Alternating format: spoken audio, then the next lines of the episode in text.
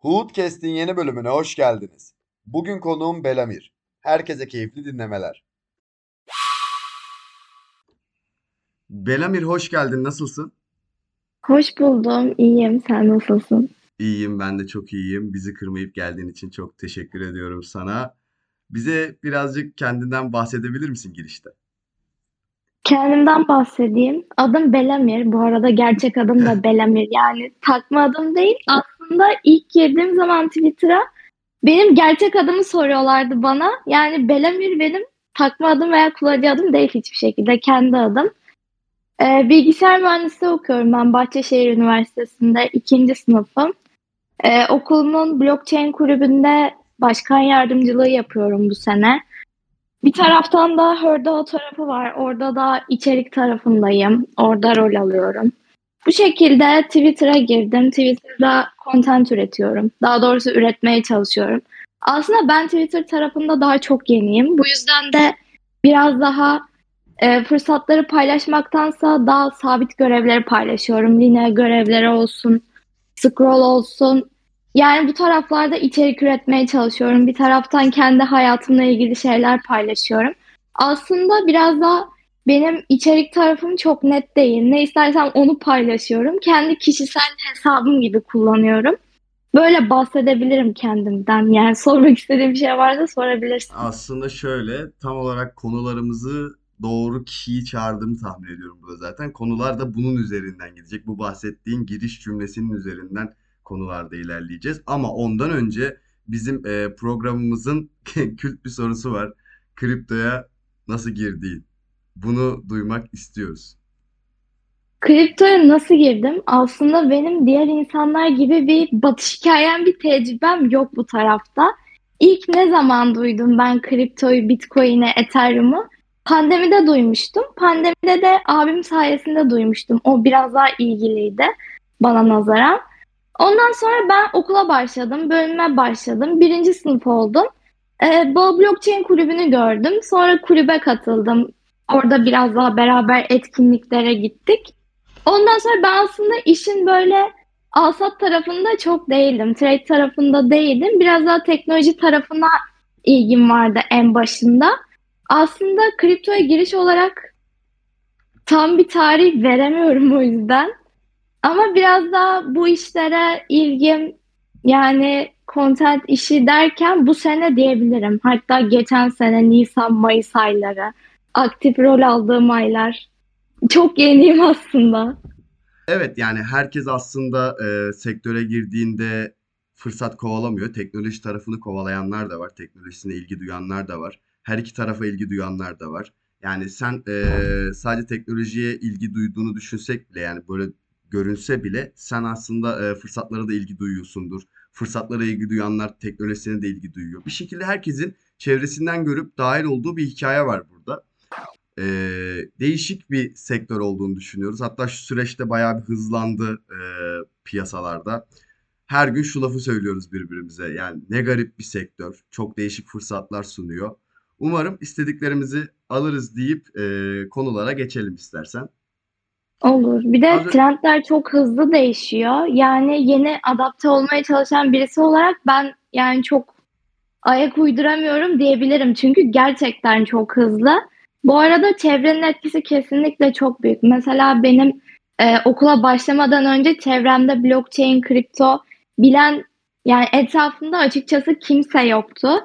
Şimdi ben öğrenmeye çalışıyorum. Etrafımdakileri biraz daha bu konularda aydınlatmaya çalışıyorum. Hani bu taraftan bir çevre ediniyorum, onlardan bir şey öğreniyorum.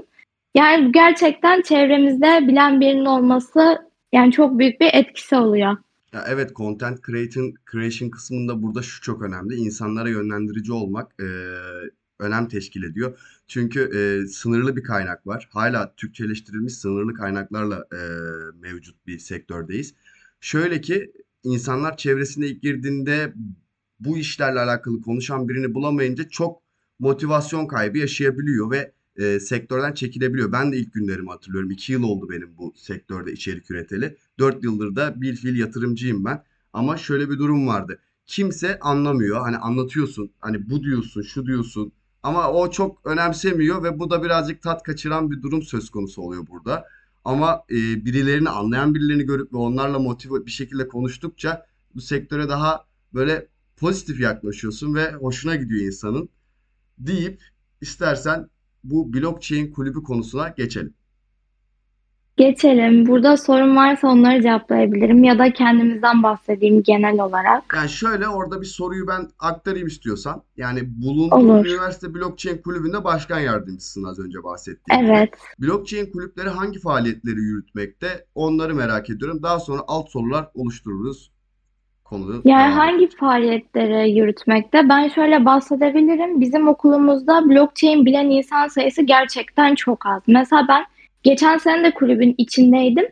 Ama geçen seneye kıyasla bu seneki talep çok daha fazla. Çünkü e, günümüz ekonomik koşullarında herkes bir şekilde para kazanmak istiyor bir yerlerden. Ve insanlar duyuyorlar mesela kripto ne, bitcoin ne, ethereum ne duyuyorlar ama bir bilgi sahibi değiller. Bizim e, kitlemiz aslında sıfır bilgi olan öğrenciler. Biz kulübümüzde şunu amaçlıyoruz. Biraz daha temel seviye eğitim vererek onları yani daha üst seviyeye çıkarmayı amaçlıyoruz. Biraz daha proje geliştirmektense daha temele odaklanıyoruz. Nasıl etkinlikler yapıyoruz? Mesela bu sene Blockchain 101 etkinliği yapmıştık. Bu etkinlikte blockchain'in temel yapı taşlarından bahsettik veya sektördeki iş imkanlarından, fırsatlardan bahsettiğimiz bir etkinliğimiz olmuştu. Bu şekilde sonra e, mesela Solidity eğitim vermiştik geçen sene JavaScript ve Solidity olmak üzere bizim 3 partlık bir serimiz vardı. Bu sene yine aynı şekilde bir seri yapmayı düşünüyoruz. Başka neyden bahsedebilirim? Beraber etkinliklere katılıyoruz ve etkinliklerde şöyle sıkıntılar yaşanıyor. Mesela bir İstanbul'da yapılan bir etkinlikte bazı etkinlikler ücretli oluyor ve katılmak bir öğrenci için açıkçası zor. Bize e, blockchain kulüplerine genelde davetiye kodu gönderiyorlar, davetiye gönderiyorlar. Biz bu şekilde ekip halinde ücretsiz bir şekilde etkinliklere katılabiliyoruz. Bence bir blockchain kulübünün en büyük avantajı da budur bence. Mesela bir etkinliğe gittiğiniz zaman çok fazla insanla tanışıyoruz, çok fazla yeni şey öğreniyoruz. Bence en önemli şey bu diyebilirim. Bir üniversite kulübünün kattığı şeyler arasında. In Real Life etkinliklerde bulunuyorsunuz. Peki buradaki Evet. networking e, yani aslında In Real Life etkinliklerin en doğru e, kattığı şey insana networking oluyor ve bu konu hakkında insanlarla oturuyorsunuz, e, fikir yürütüyorsunuz. Peki e, hangi In Real Life etkinliklerde bulunuyorsunuz? Yani genel olarak devam eden çoğu etkinliğe katılmaya mı çalışıyorsunuz? Dev Connect özelinde sormayacağım bunu. Yani devam eden çoğu etkinliğe katılmaya çalışıyor musunuz? Yani çalışıyoruz. Bu sene e, Dev Connect'e katılmıştık. Biraz ondan bahsedeyim. Biz bir hafta boyunca etkinliklere katıldık. Ayrıca biz It Global'ın hackathonuna da katılmıştık. Üç ekip olarak. Ve bizim ekibimizin yazılımcıları Web2 yazılımcılarıydı. Biz iki hafta içinde onları Web3'e entegre etmeye çalışıp e, hackathon'a hazırlamaya çalıştık. Biraz zordu bizim için ama eğlenceli oldu. Or- oraya üç ekip şekilde katıldık. E, üç tane proje submitledik. Tam olarak tamamlanmasa da bizim için güzel bir tecrübe oldu. Yani yakın zamanda katıldığımız hackathon vardı bu sadece. Sonrasında ee, bir ekip olarak da Luxon'un bir hackathonu vardı. Ona katıldı arkadaşlarım. Ben ona katılamamıştım yoğun olduğum için.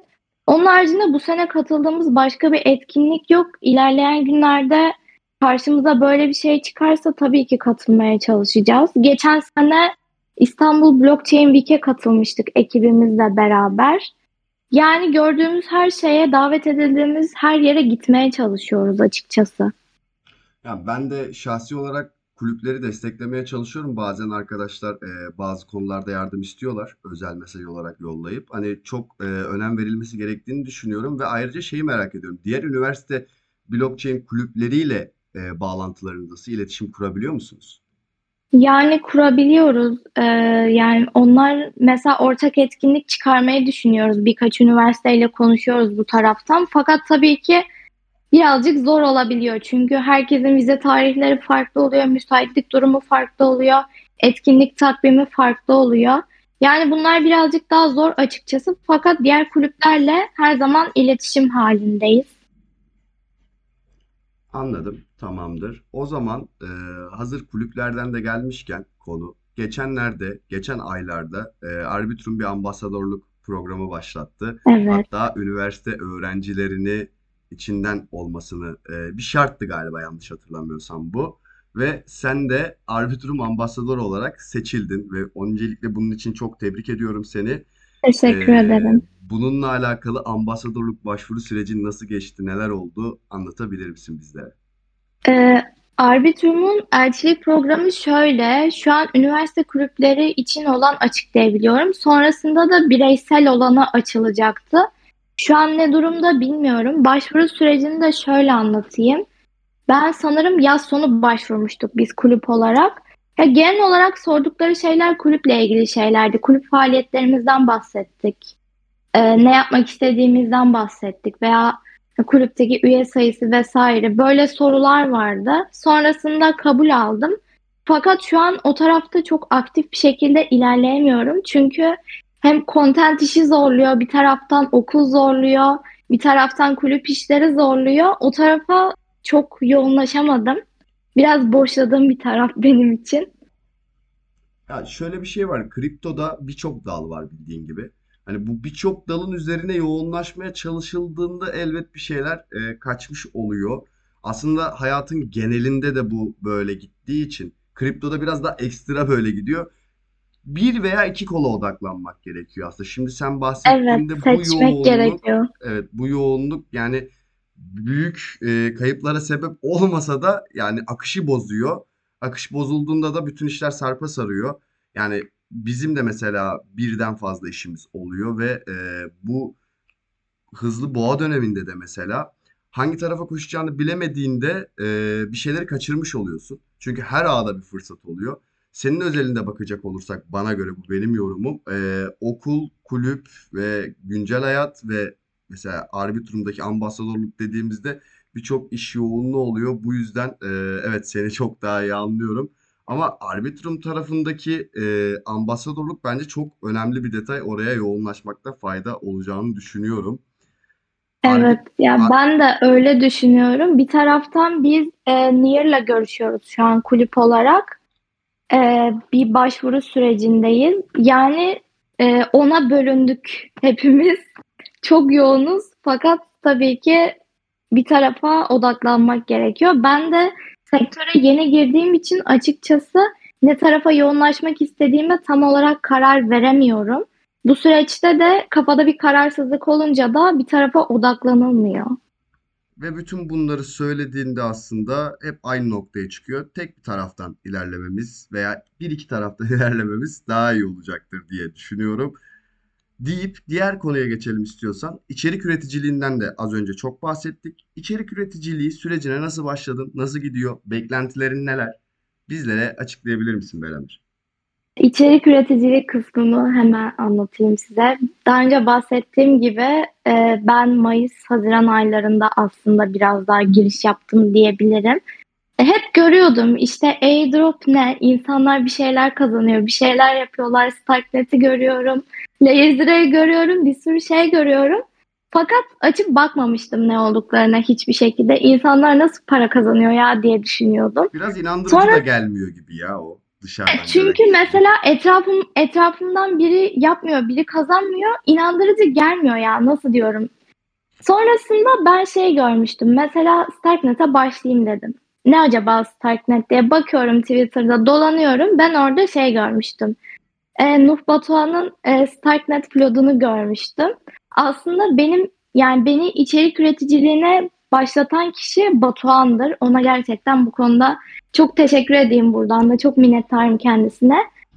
Ee, onun pilotlarını yapıyordum. Sonrasında Batuhan bir form açmıştı Twitter üzerinden. Ee, ben bu arada Consensus Web 3 adı Tam altında içerik üretiyorum. galiba. Evet, beraber çalışıyoruz.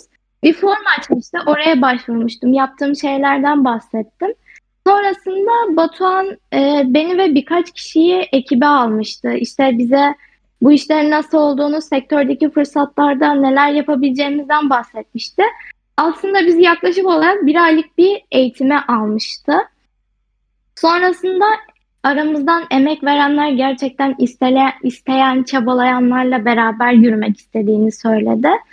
Sonrasında e, konsensus konsensus zaten vardı. Konsensusun Web3 tarafı kuruldu. Biz de konsensusun adı altında içerik üretmeye başladık. Ben ben varım, Yiğit var, Real Hero, e, Batuhan var, bir de Ege vardı.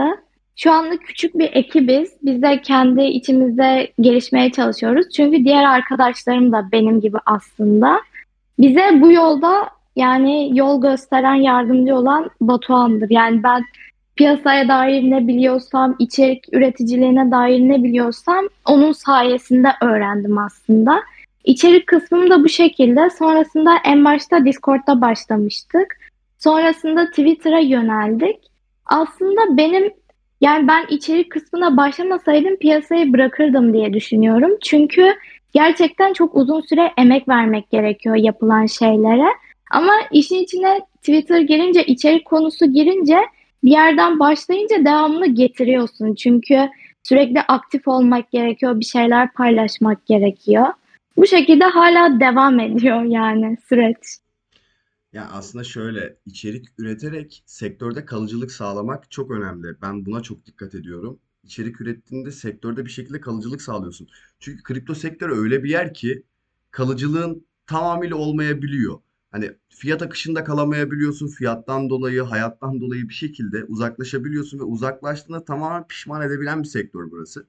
O yüzden içerik üreticiliğinin böyle bir önemi var ve senin için de çok güzel olmuş anlattığın senaryo. Ben de şu an bir içerik üreticisiyim ve e, devam eden bir süreçte Hudis ile çalışıyorum ve bu programı da Hudis dahilinde yapıyorum.